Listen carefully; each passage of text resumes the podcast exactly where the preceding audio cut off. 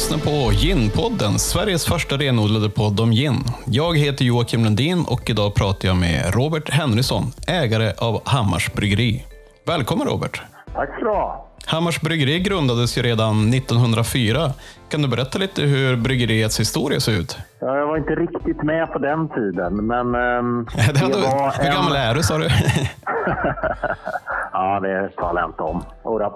Eh, Jag är eh, en sån här eh, gubbe i medelåldern som har hunnit med både det ena och det andra. Men 1904 var jag inte riktigt med.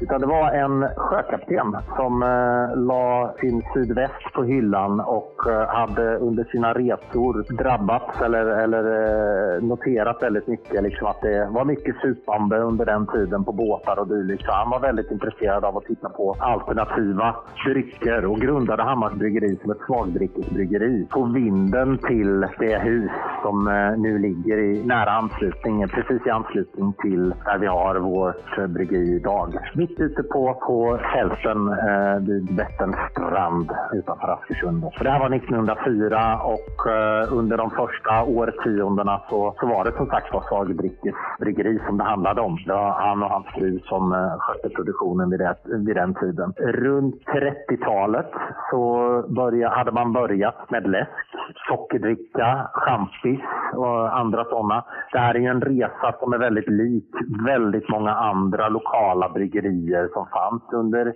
slutet och som grundades under slutet av 1800-talet och som fanns under 1900-talet i Sverige. Som många sen har dött ut. De allra, allra flesta har sen dött ut ska jag säga. Under tiden fram till 1980 när, eh, när eh, mikrobryggerierna började ta fart igen i slutet av 80-talet, början av 90-talet. Men Hammars började med läsk, man började med champis som eh, ju är från 1918. Man började med eh, julmusten som är från 30-talet. Båda de var ju för övrigt då samarbete med Örebro-baserade Robert. Så det finns en liten Närke-allians här mellan Hammars bryggeri och AB Roberts i, eh, i Örebro som har funnits under, ja, nu då snart 100 år eller mer än 100 år. Aha, okay. Ja, det är lite häftigt. På 50-talet sen så var det faktiskt en ny familj som tog över eh, bryggeriet och då jobbade även som eh, vi sen köpte bryggeriet av, började jobba där. Så att det, det har varit några få familjer som har drivit det här bryggeriet och gjort läsk, man har gjort lite öl, man har gjort lite glögg, eh, egen svagdricka och sådana här saker under årtiondena. Haft väldigt mycket fokus på den goda smaken hela tiden. Mm. Sen om man ska spola framåt lite grann till, till 2016, det var då jag stötte på bryggeriet för första gången. Och då var det ett, en ganska liten verksamhet som fortfarande låg kvar i samma lokaler som man hade legat i då sedan, sedan 30-talet. Det är ett gammalt mejeri från sekelskiftet, förra sekelskiftet som man hade flyttat över i för att eh, man växte ur de, ja, de lokalerna från början av 1900-talet som man var i då, som i princip var vinden på ett bostad bostadshus. Och då var det ganska, en ganska liten verksamhet som inte hade moderniserats på länge. Man gjorde läsk i den röda återvinningsbacken som ja, åtminstone jag då, som då är den här medelålders gubben, är uppvuxen med. Du är säkert för ung för den. Nej, du, Men, det är eh, faktiskt, jag är 40 bast ju här. Det är helt Ja, men sjukt. då, nej, men då känner ju många säkert igen den som eh, liksom det sättet man, eh, man fick plocka en back läsk när man var med mamma och pappa och handlade. Den jobbade man kvar med på Hammars bryggeri även 2016. Man gjorde även läsk i, i eh, plast, alltså PET-flaskor. Mm. Och vi såg väl, om man ska gå in på det, eh, liksom en, en verksamhet som hade ganska eh, mycket kvar att eh, göra för att moderniseras och, och, och bli någonting som var relevant in på 20-talet. Eh, av flera olika anledningar som vi kanske kommer in på. Men det man hade var en otrolig känsla för kvalitet i framställningen och eh, i smakerna som man gjorde. Om man smakar en Hammars bryggeridryck idag så det är väldigt mycket smak och den smakar liksom det det, det, det står på förpackningen. Och jag tycker personligen att den julmust som Hammars till denna dag fortfarande gör är den absolut bästa i Sverige. Men det, och det, det är upp till var och en. Men, men, och det beror på väldigt mycket att man jobbar kompromisslöst med liksom ingredienserna med de extrakt som man, man, eh, man köper in eller skapar. Och att man kokar sitt eget socker, sitt eget sockerlag. Det är väldigt långt ifrån en industriell produktion egentligen. Mm. Så långt som man kan komma när man ändå har att göra med, med eh, miljontals flaskor dryck om året. Det är häftigt. Det är ju ett av de bryggerier som finns kvar som har funnits längst eh, tillsammans med kanske Mora bryggeri som i och för sig är nystartat om jag inte missminner mig. Men sen har vi ju Spendrups och eh, Carnegie och de här namnen som finns kvar sedan lång tid tillbaka. Så Spendrups har ju rullat och gått. Men de är ju knappast kanske ett mikrobryggeri idag som vi ändå skulle vilja kalla oss. Vi är liksom kanske ett stort litet bryggeri. Mm, mm. Hur kom det sig att du och Sofie hamnade i bryggeribranschen? Ja, precis. Sofie då, som är min sambo, som till vardags är marknadschef för Estrella. Eh, jag blev faktiskt uppringd av min svåger som eh, vid det här laget 2016 konsultade för ett eh, litet ölvarumärke och behövde egentligen ett ställe att tappa öl på flaskor. Och då var han runt till olika bryggerier och ställde frågorna om man skulle kunna samarbeta. Då stötte de på Hammars, han och en kollega. Då. Och fick väl några, hade ett möte upp uppe på bryggeriet, tog en kopp kaffe, eh, mötte Christer och Sanna som de hette, som drev bryggeriet då. Och eh, ställde väl i något eh, läge frågan så här, men är det här bryggeriet i salu eller? Och de bara, ja, herregud, barnen vill inte jobba med det längre och vi är trötta. eh, typ, jag var inte med, så jag återberättar lite ja. hur jag tror att det gick till. Ja. Um, och då ringde min svåger mig efteråt och sa att du ska köpa bryggeri. Och jag bara, över min döda kropp. um, men, uh, men så började jag kika lite mer på liksom, fundamentan i branschen. Jag kommer ju från en helt annan bakgrund egentligen, uh, även om det finns kopplingar. Men jag hade varit med i ett bolag som heter Winefinder som jobbar med premiumviner och lärt mig ganska mycket om liksom smak och sensorik. Jag hade ju en allmän entreprenöriell bakgrund som att liksom driva, eh, skapa och driva företag och, och jobba med olika typer av projekt under ganska många år. Och eh, så hade jag väl en koppling till Hammar i och med att min morfar eh, bodde där i byn och min farfar hade bryggeri på Tjörn. Så att någonstans så började väl liksom en sak ge en annan och så tittade jag på branschen. Främst, jag tittade faktiskt främst för branschen för alkoholfria drycker som inte var öl. Då. Mm. Och eh, tyckte att det var en spännande bransch. Och det till slut liksom parat med ja, men det här kan jag nog klara av. Och I min sida kan jag ha Sofie som kan väldigt mycket om, om dagligvaruhandeln och om eh, konsumentbeteenden och, och eh, ja, varumärkesstrategi i, i dagligvaror. Och då kände vi att ja, vi kanske kan det här. Så vi gav oss på det. Alltså väldigt modigt ändå måste jag säga med tanke på att gå från en bransch som är rätt olik. För jag har också läst att du kommer från spelbranschen, eller hur? Just det, precis. Ja, ja då, det är en viss skillnad i modernitet på de olika branscherna kan jag tänka mig. Eh, vad tog du med dig från din bakgrund egentligen när du gick in i det här nya? Vad hade du för lärdomar? Det finns likheter med nästan alla entreprenöriella projekt. För det liksom I grunden så är ju mod och eh, naivitet två ord som, som gärna förknippas med entreprenörer och med rätta. Man måste vara beredd att uh, kunna förbise att uh, väldigt många människor kommer att tycka annorlunda om ditt projekt än vad du själv gör inledningsvis. Uh, du kliver in i en osäker värld. Du har eh, mycket att bevisa innan det går bra, innan det, innan det blir rätt, innan det blir så som din vision är. Och det där är ju lika oavsett vad man håller på med. Oavsett om vi har dragit igång spelprojekt med multiplayer-spel inom onlinevärlden liksom, eh, och var tidiga pionjärer inom det, så måste du få folk att tro på din vision. Och det är samma sak här, det tar jag med mig. Sen så att jobba med människor är ju också ganska lika i de olika projekten. Det gäller även där att få folk att tro på sin vision, att lämna öppet för att ta in intryck från olika människor, att låta flera olika människor bidra till en helhet. Sen har jag alltid jobbat med konsumentprodukter, även om det mesta varit digitalt. Spel är ju också någonting som företrädesvis ska avnjutas. Det är ingen som behöver spela spel. Eh, utan det, du ska göra en produkt som är tillräckligt bra för att någon ska välja den bland andra. Mm. Och då finns det olika saker som man måste bygga in i den kvalitativa upplevelsen av produkten och hur man marknadsför den. Och det tycker jag också att jag tar med mig. Sen är uttrycken olika såklart. alltså hur du jobbar med en, en fysisk produkt Mm. och hur du jobbar med en digital produkt. De möts väl kanske någonstans i eh, lite grann i, i mitt arbete med Winefinder där, som var eh, företrädesvis en digital plattform för en fysisk högkvalitativ eller dryckesprodukt. Liksom. Du har nämnt visionen också nu några gånger. Kan du berätta lite grann vad är visionen och hur såg drömmen ut? När man tittar på marknaden för alkoholfritt eh, som inte är öl så kan man ju eh, lätt se att det har skett en smärre revolution på marknaden för just öl under de senaste kanske två eh, årtiondena. Vi har gått från en situation där det stod en flaska Pripps blå och en burk TT på hyllan för eh, 20 år sedan till en situation där det är hyllmeter efter hyllmeter av olika sorters öl, eh, alkoholfria eh, till exempel i dagligvaruhandeln eller, eh, eller på Systembolagshyllan. Det är formligen bubblar av kreativitet och små företag som som gör öl. För min del, när jag tittade på det, så konstaterade jag att alkoholkonsumtionen i Sverige håller på att gå ner, eller i hela världen egentligen.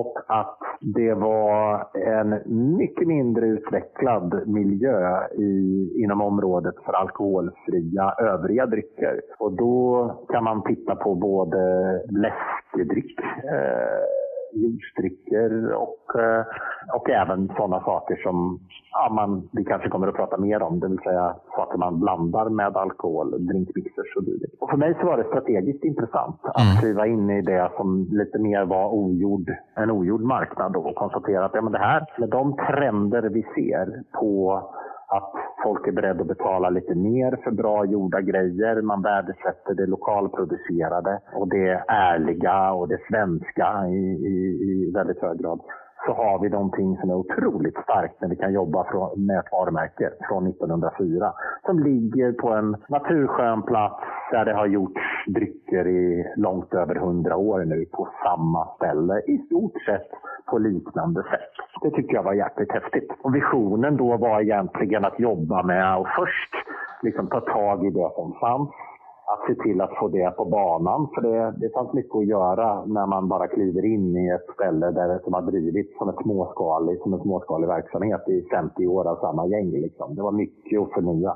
Se till att få det på banan lokalt, sen att se till att kliva ut i ett nationellt perspektiv och börja sälja över hela landet. Och sen så steg tre, verkligen börja jobba med premiumprodukter. Både storytellingmässigt, smakmässigt och att eh, titta på exportmarknaden med, den här, med de här produkterna och med det här varumärket. Samtidigt som vi vill göra Hammars till en besöksplats, eh, en upplevelse att komma till. Så det finns ett par olika steg i den här resan, men eh, som jag berättade för dig innan vi drog igång här, att jag satt och snackade, eller lyssnade på ditt snack med, med Jon på, på Härnö och eh, där får, får jag väldigt mycket inspiration. Även om vi jobbar med helt olika produkter. Men de har ju lyckats med just det här. De har tagit steget ut i landet, ut i världen och har också skapat en plats dit det är väldigt spännande att komma till. Ja, kul att höra. Uppe i Härnösand. Då kan man ju lugnt konstatera att ni har ju utvecklat bryggeriet väldigt mycket sedan ni tog över 2016. I princip allting är förändrat förutom recepten på dryckerna och hur vi framställer tvärtom. Eh, för där eh, är vi väldigt måna om traditionerna på till exempel julmusten. Men sen ja, vi har förändrat väldigt mycket. Vi har klivit helt och hållet ifrån den röda backen och börjat jobba med eh, glasflaskor. Vi har fortsatt att jobba med, med petflaskor som vi då gör lite mindre för att de ska funka för en familj. Vi, jag, jag går vidare med det epitetet som Winefinder hade. Drick mindre och drick bättre. Det är väldigt mycket min, min filosofi när det gäller liksom dryck överlag. Sen så har vi förändrat väldigt mycket på hur vi marknadsför oss. Vi jobbar väldigt mycket med det digitala. Och framförallt då kanske steget in i eh, ja, premium tonic-marknaden som är den första egentligen riktiga satsningen på dryck som vi har skapat helt från grunden. Som, eh, som är helt och hållet våran liksom, innovation och våran, eh, vårat uttryck på marknaden. Då. Då är vi ju inne på det som vi kommer att prata mycket om här idag och det är ju varför är tonic så intressant?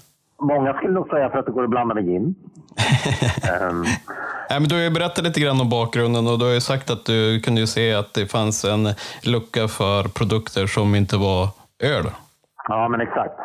Och eh, det, där kan man titta på, eh, det finns ett antal olika segment. Det kan vara måltidsdrycker och det kan vara drycker till familjer och juicebaserade drycker och, och sådär. Och sen kommer ju då begreppet drinkmixers in. Och när jag tittade på det så såg jag ju ute i eh, Europa en väldigt starkt växande trend för segmentet premium drinkmixers lett i väldigt hög utsträckning av eh, producenter som Fevertree och Sentiment från England till exempel. Och där, det tyckte jag var väldigt inspirerande. Jag tycker att de hade fina varumärken, de gjorde fina produkter, men ingen av dem var svenska. eh, och då kände jag att, ja, men, herregud, med vårt bra vatten, med våra värden kring liksom, hur varumärken ska byggas och, och liksom, tanken om rena smaker och sådana här saker. Så vår natur så finns det jättemycket att göra. Att, eh, att göra ett, en svensk aktör inom det segmentet. Parat med det faktum att din-trenden började booma för några år sedan. Så där föddes väl idén om att ja, men det här är nog där vi ska kliva in. När vi ska börja jobba med premiumsegmentet så är det nog inom drinkmixers vi ska kliva in först. Och då är det naturligt att börja tänka tonics och det var för oss naturligt också att börja tänka klubbsoda eh, som också är en del av vår lanseringsportfölj. Då. Hur tillverkar man tonic egentligen? Ja, kinin eh, är ju grunden. Eh, kinin, socker, vatten och, och, och, någon form av citrussmak är ju grunden. Och sen så är det en, ett hejdlöst massa provande för att få fram de olika liksom, balansen mellan sötma och bitterhet och, och, och syra. Då. Sen så när man liksom har provat i väldigt hög ut, ut, utsträckning så får vi just till slut fram liksom extrakt som vi sedan jobbar med. Så att det liksom extraherar och eh, experimentera väldigt mycket. Tar sen fram liksom stabila, stabila smakextrakt från ja, eller uh, citron eller grapefrukt eller vad det kan vara.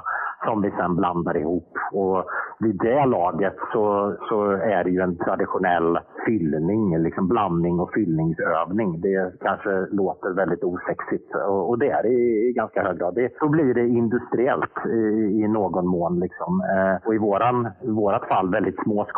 Vi blandar väldigt små batcher varje gång. Det är tal om några tusentals flaskor vid varje blandning. Så allting kan se lite olika ut. Och mm. Vi kokar socker som påverkas av temperaturer runt omkring och sådana här saker. Så saker och ting blir lite olika varje gång. Men vi försöker hålla det så stabilt som möjligt. Hur tänker ni kring smakbilden när ni håller på att experimentera och så? När vi tänkte på våra första drycker så var en traditionell Indian tonic, eller det som är Hammars tonic original, det viktigaste för mig. Jag ville ha en bra bas tonic som levererade precis det jag tyckte att jag saknade hos många. Det vill säga en tillräckligt hög beska men en sötma som finns kvar för att kunna balansera upp när du ska blanda den med en gin och med is.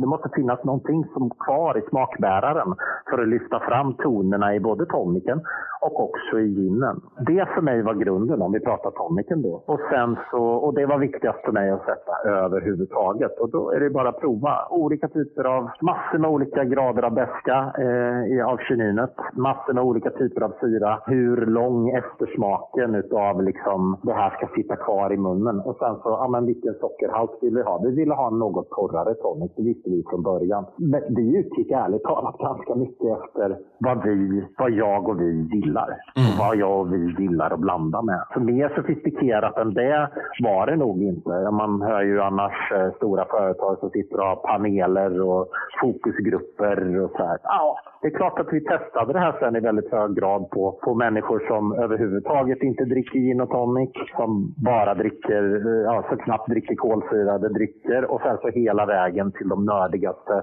av nördar inom eh, gin och tonic. Liksom, för att få en produkt som så mycket som möjligt tilltalade eh, de vi trodde skulle köpa den. Men eh, vi kompromissade väldigt lite med vår egen liksom, tanke och vision och smakprofil i det arbetet.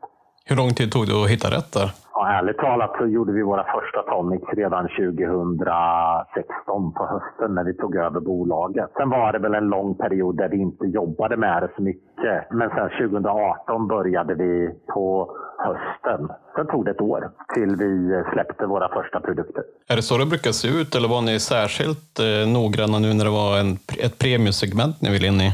Men det är helt klart så eh, att vi var mer noggranna. Jag har tagit fram några utav våra övriga smaker utan socker. Alltså några av Hammarsbryggeris tidiga läsksorter, eh, ananas och krusbär och sådana här saker, har vi tagit fram varianter utan socker. För jag tycker det är en viktig, en, ett viktigt segment. Och vi har också tagit fram en av våra tonics som är en zero utan socker. Där gick processen enklare för läskerna. Det gick betydligt svårare, eller var betydligt svårare med atomiken. Och det rör sig på grund av att bäskan från kininet är en väldigt svår grundsmak att jobba med och balansera med. Så sen är det klart, vill man vill man leverera en premiumprodukt som mitt mål var att vi skulle smaka bäst i världen. Och då är det klart, då får det hellre ta lite tid än att man stressar ut den. Hur togs produkten emot av marknaden? Otroligt bra. Vi har fått massor med människor som hör av sig och är positiva. Det är ju roligt med sociala medier nu för tiden. Vi kan ju ligga väldigt nära konsumenten. Och vi har fått jättebra respons från, eh, från vanliga människor som hör av sig. Vi har fått jättebra respons från olika ginmärken, svenska, eh, även en del utländska ginambassadörer som har blindtestats på produkten till och med utav, eh, på lite olika ställen runt om i Sverige och kommer tillbaka och väljer ut den bland topp tre ungefär på marknaden. Så att, det är vi otroligt stolta över. Ja, jag förstår det. Stort grattis till framgångarna. Det är jättekul.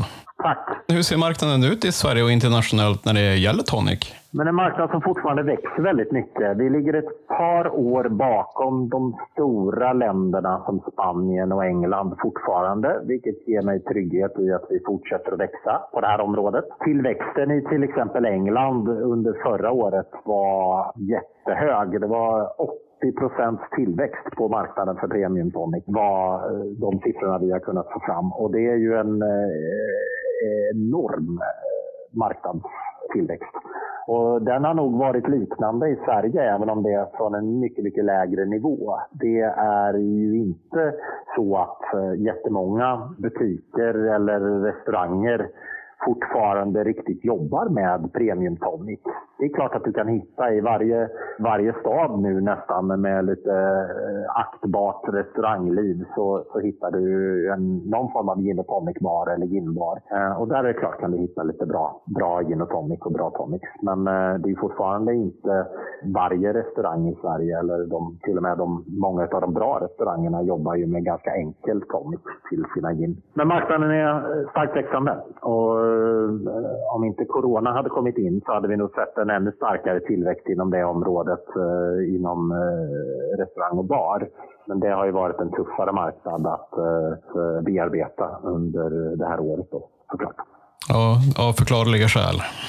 Ja. Det måste ju finnas, som, precis som du är inne på, så finns det ju en jättestark koppling mellan den ökade försäljningen av hantverksgin och efterfrågan av tonic. Men hur ser du på den svenska gin-explosionen?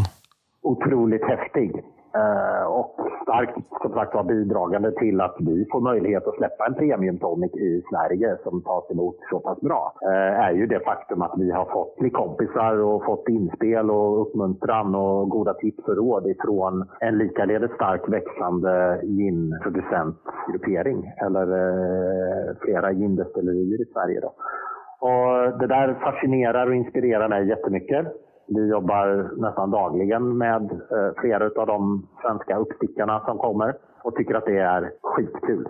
Verkligen. Och det kommer nog att prägla vår framtid som tonicproducent en hel del eh, mm. med vad vi kommer att göra i framtiden då, med, i form av samarbeten och annat. Och det är helt uppenbart att, att svensk gin är het och att det finns stor uppmärksamhet kring svensk gin både i Sverige och i, utomlands ifrån. Starkt pådrivet naturligtvis av ett antal väldigt goda tidiga exempel och pionjärer. Nyss nämnda Härnö, men eh, även Stockholm såklart och Norrtälje eh, går väl att nämna i Tevsjö, går väl att nämna i de, de grupperingarna. Om vi inte vill gräva ännu längre bak i historien, men det gissar jag att vi kommer att göra med andra eh, i den här poddserien. Nu har vi även som sagt var våran eh, bok som jag är delaktig i, eh, boken om svensk gin som kommer att komma ut under nästa år. Som kommer att gräva en hel del i, i, eh, i det. Men det kommer väl andra att berätta om också. Tonic är inte det enda som ni tillverkar. Vad, vad har ni mer för produkter i portföljen? I serien av drinkmixers så har vi också en klubbsoda. Väldigt straightforward, bra vatten med hög kolsyresättning och en viss mineralitet som ska funka väldigt bra att blanda cocktails på. Inga krusiduller egentligen, men en väldigt, väldigt bra soda. Vilka smaker är det ni har på er tonic idag? Tonicen har vi idag eh, i en original, vilket motsvaras av en Indian tonic egentligen. Den har vi ju även utan socker då, som egentligen är våran original fast den eh, med, eh, med sötningsmedel istället. Det var någonting som var väldigt viktigt för mig att plocka fram. Otroligt svårt att lyckas med. Men jag tyckte inte att det fanns några bra alternativ på marknaden överhuvudtaget. Det finns väldigt många som har dragit ner på sockerhalten men ingen som inte innehåller något socker överhuvudtaget. Och det ville jag, eller ja, ingen, ja, det gör det, men de är inte bra nog tycker jag. Och det ville jag ta fram, vilket var väldigt, väldigt svårt. Sen har vi eh, två stycken smaksatta. En pink grapefrukt och hibiskus och en lemongrass och mint. Och eh, är det övriga produkter bortsett från tonic, vad har ni där? Jag gjorde ett litet sidospår här. Övriga produkter rör sig egentligen utav Hammars traditionella serie, jag kallar det familjeläsk egentligen. Alltså allt ifrån den gamla klassiska sockerdrickan och fruktsodan till lite mer experimentella saker eller smaker som vi har tagit fram på senare tid som är vattenmelon och, och, och ananas. Och sen så gör vi som sagt sedan hundra år tillbaka champis vi och Spendrups är de enda som producerar champis idag. Vi är mm. de enda som producerar en sockerfri variant av champis i hela världen. Vilket vi tycker är roligt. Jag tycker att det är en bra liksom, läskedryck. Lite eh, så bordsdrycksalternativ för, eh, för den som inte vill, vill dricka alkohol. Då. Sen vårt flaggskepp, eller det som liksom Hammars var känt för kanske innan vi drog igång med tonic-arbetet, är ju julmusten som har varit likadan sedan 30-talet mm. i sin grund. Men som vi sen utvecklat med två stycken smaksatta versioner, en kardemumma och en apelsin. Och som vi eh, nu i år faktiskt också kompletterar med en årgångsbestämd lagrad julmust som kommer att börja släppas ut på marknaden om bara några veckor. Så det här är första gången jag berättar om den överhuvudtaget. Mm. Och den är lagrad på eh, svenska ekfat som det har eh, legat whisky på. Och den har lagrats i fyra år, så det är en 2016. Och eh, släpps i samarbete med Bergslagens destilleri som också är en eh, väldigt duktig ginproducent. Det låter jättekul, men då satte ni igång med det direkt när ni tog över bryggeriet egentligen? Precis. Ni hade en plan redan då? En plan redan då. Nej, men det, ja, det lite ska man faktiskt säga att det är eh, just samarbetet med Bergslagens destilleri. De hade faktiskt redan gjort det här på en nyck och börjat ta in julmustesans och, och lägga på fat. Så att, mm. eh, lite grann, jag ska inte ta åt mig hela äran för det, utan det var en idé som den dök upp här för några år sedan i samarbetet, men då hade de faktiskt redan lagt det på fat. Så eh, återigen, jag kan inte ta åt mig hela äran för det. Hur ser konkurrensen ut på tonic i Sverige? Den globala ledaren är ju Fevertree och de är starka även i Sverige. När folk tänker premium tonic så tror jag det är Fevertree man kommer att tänka på.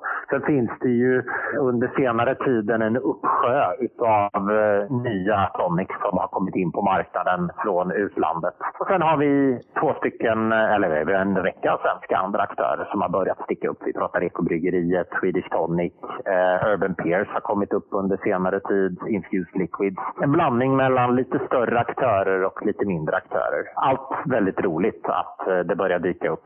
Sen har vi ju, eh, om man tittar på syrup, alltså koncentrerad tonic som man ska blanda med sodavatten, så ja. finns ju ännu ett litet gäng med ytterligare aktörer. Då börjar det ju bli väldigt små producenter. Men eh, det finns mycket spännande att leta efter där också tycker jag. Jag försöker testa precis allt jag kommer över. Det är helt rätt inställning.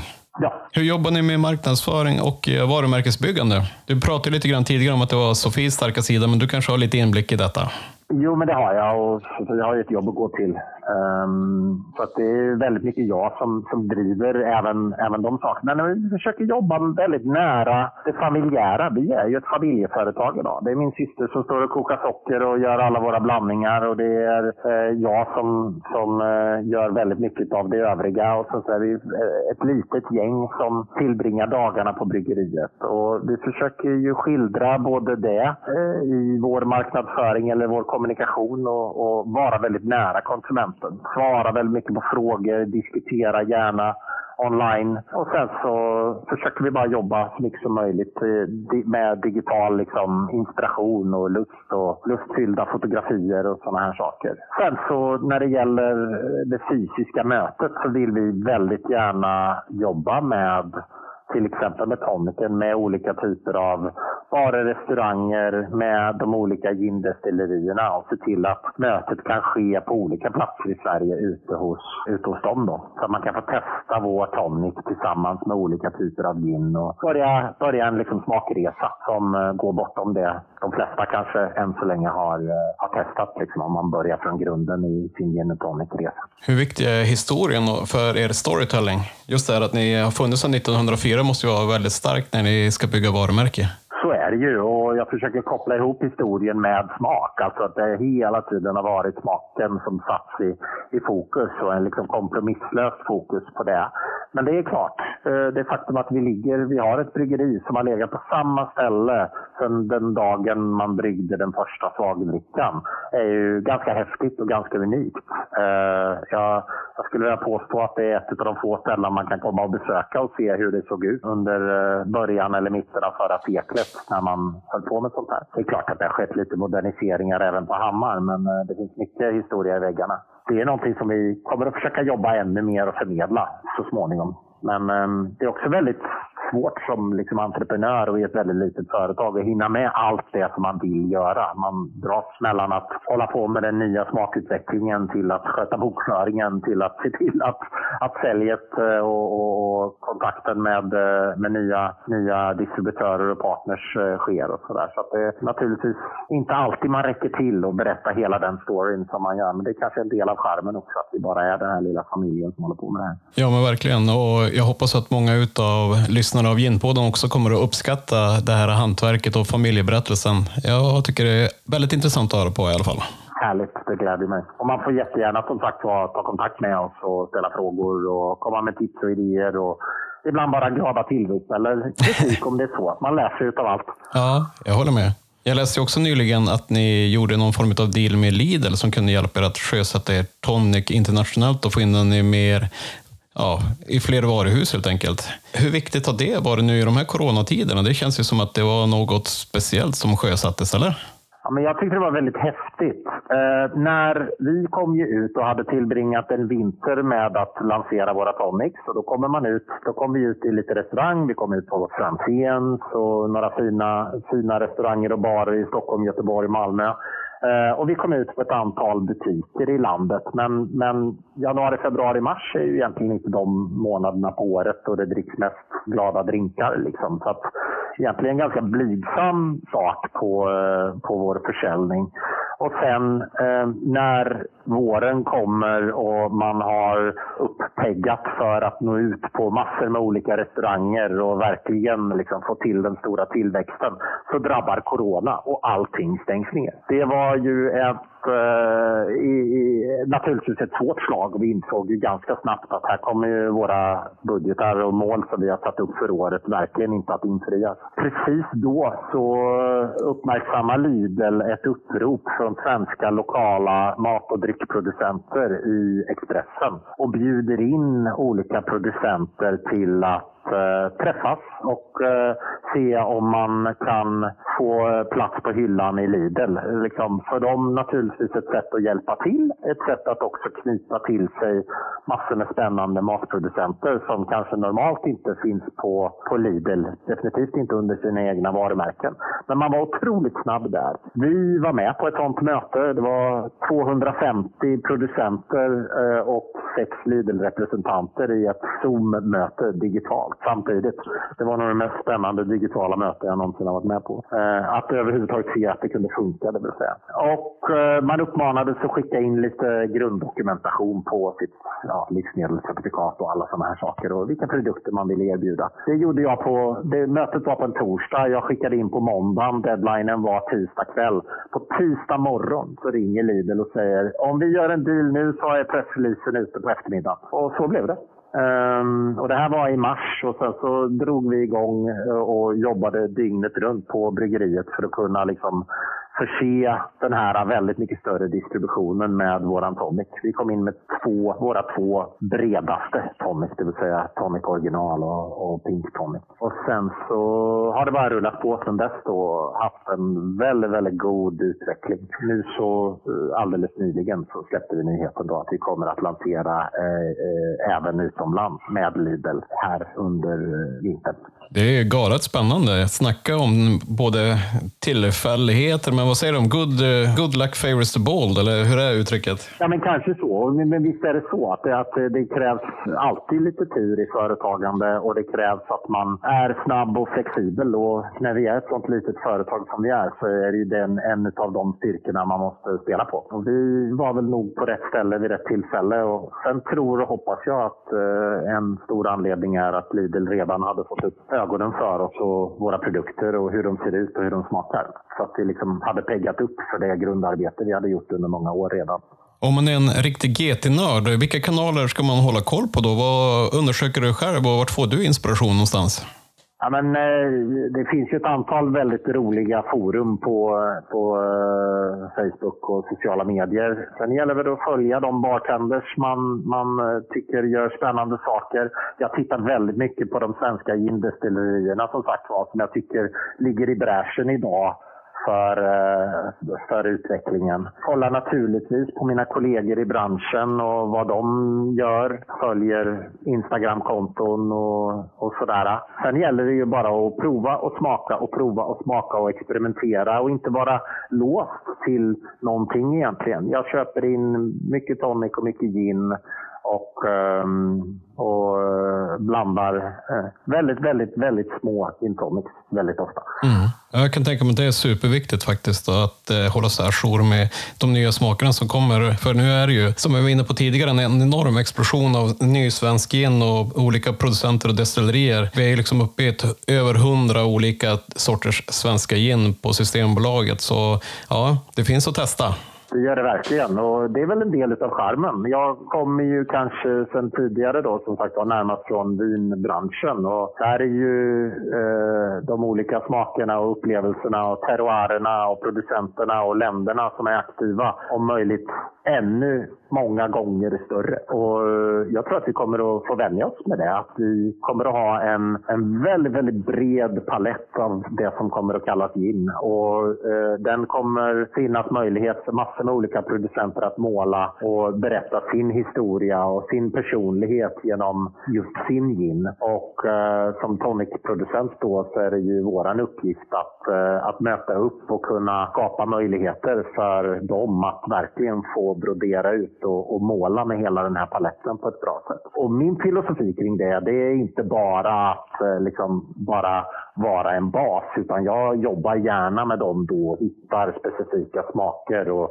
lite roliga kombinationer mellan ginen och toniken som gör att man kan, eh, man kan få fram nya smaksensationer så att säga. Och när vi pratar om smaksensationer här, det leder mig osökt till nästa fråga här. Har du några tips och tricks när det gäller er tonic just? Hur, hur ska konsumenterna använda den på allra bästa vis för att få den här smakupplevelsen? Ja, men först och främst så vill jag slå ett slag för att våra tonics, kanske tonics i allmänhet, men särskilt våra tonics tycker jag fungerar väldigt bra som, en, som ett alkoholfritt alternativ. Antingen om man ska köra och ute på bar och, och vill ha någonting som smakar jäkligt bra och som, som ändå ser lika festligt ut i glaset liksom, som, en, eh, som en drink. Jag dricker nog den mesta tonicen helt alkoholfritt fortfarande med en, någon form av garnish i. Så det är väl mitt första tips att, eh, att verkligen utforska liksom, tonicen som ett lite vuxnare alkoholfritt alternativ. Men därefter så eh, har vi ju våra favoriter i, i, till de olika tonikerna i, i, kombination med, eh, med gin. Hade jag varit introducent nu hade jag sagt att det går att göra annat än gin tonic. Men om man är tonicproducent får man väl prata om tonic. ja, jag tänker det. Jag tycker att vi, eh, vi står väldigt bra upp mot eh, ganska smakrika gin. Både våran tonic original och våra, ehm, våra smaksatta behöver ju lite power i eh, enbärstonen till exempel från en, en gin. Så att en alltför subtil, ganska många blandar ju tonics på till exempel en, en Bombay Sapphire och det tycker jag egentligen är en lite för mild gin i, i mitt tycke för att vara en bra GT-gin. Utan våga ta ut svängarna, våga ta någonting som smakar. Och det kan vara allt ifrån en, eh, en smakrik Old Tom eller en eh, som Bergslagens har en Oak Barrel Gin som jag tycker fungerar alldeles utmärkt med våran Pink Eh, till exempel. Så det är ett tips om man vill ha någonting som har lite ektoner och ändå blanda så att det blir en väldigt välbalanserad god drink. Bergslagens Gin, eh, Oak Barrel lagrad med våran Pink Tonic. Sen vilka, vilka dimensioner, vilka, vilka enheter, hur mycket man ska ha varje, det tycker jag är mer upp till tycke och smak om man vill ta en, en del gin, två delar tonic eller om man vill ta en till tre, vilket kanske är det mer normala. Ja, jag tycker i de här intervjuerna som jag har gjort hittills så är det ju väldigt många av tillverkarna och producenterna som eh, pratar om ett gyllene ratio med en del gin och två delar tonic. Precis, och det ligger nog i sakens natur att är man en, en gintillverkare så vill man väldigt mycket att ginen ska lysa igenom. Jag tycker någonstans 1 till 2, 1 till 3 är... Det återigen beror väldigt mycket på hur kraftig smak det är på ginen, tycker jag. Mm. Men någonstans så vill jag, om jag, tittar, om jag bara tittar ur ett personligt perspektiv, vill jag inte att det ska vara för spritigt heller. Alltså, alkoholen i sig är ju på något sätt en smaksensation. Jag vill inte att den ska liksom ta för mycket överhanden om det är en långdrink gin och tonic som jag är ute efter. Liksom. Mm. Men det ska inte heller bara smaka tonic, för då kan man ju strunta i det. Då kan man ju hälla i vad som helst. Ja, och det finaste av allt tycker jag med gin och tonic, det är ju faktiskt att det finns inget regelverk. Så du som lyssnar, vill du blanda med en del gin och tio delar tonic, varsågod. Exakt. Hur ser framtiden ut för Hammars bryggeri? Vad är målet? Men målet är att etablera oss, målet är att etablera oss som en seriös och spännande leverantör och producent utav eh, premiumdryck. Mycket fokus på drinkmixers mycket fokus på måltidsdryck skulle jag vilja gå in på mer. Eh, jag, jag, kommer att tillåta mig att eh, utforska olika delar av det vi, vi kallar liksom, dryck. Mm, vi kommer nog hålla oss inom det alkoholfria, ska väl dock sägas. Jag jobbar hellre med samarbeten med duktiga svenska och utländska destillerier än vad vi kommer att kliva in i sprit. Men eh, det finns jättemycket att göra här kring, eh, kring måltidsdrycker baserat på olika typer av grunder. Eh, kan tänka oss att vi vill göra mer, mer produkter med lite lägre sockerhalt, mer produkter med med eh, större juicebaserat innehåll än vad återigen den, den gamla linjen av, av Hammars drycker är. Vi kommer att försöka jobba också mycket mer med samarbeten med eh, limited edition och i syfte att liksom se till att det alltid ska hända någonting spännande kring det här 120-åriga varumärket. Vi pratar lite grann om, om uh, gamla traditioner och mm. en ung attityd i det vi håller på med och det är verkligen det jag vill se till att varumärket lever upp till. Har du några avslutande medskick om det är några lyssnare som funderar på att skapa sin egen tonic? Experimentera. Det finns gott om eh, recept på nätet på hur du ska koka din egen tonic. Eh, ge dig på det och gör det och skicka prover till mig så att jag får testa när ni är klara. Tack så mycket för att du ville vara med. Tack så mycket själv. Det har varit väldigt kul. Du har precis lyssnat på Ginpodden med mig, Joakim Lundin. Om du har feedback på podden eller vill komma med tips på innehåll eller bara komma i kontakt med mig så gör du det enklast på ginpodden gmail.com. Stort tack för att du har lyssnat!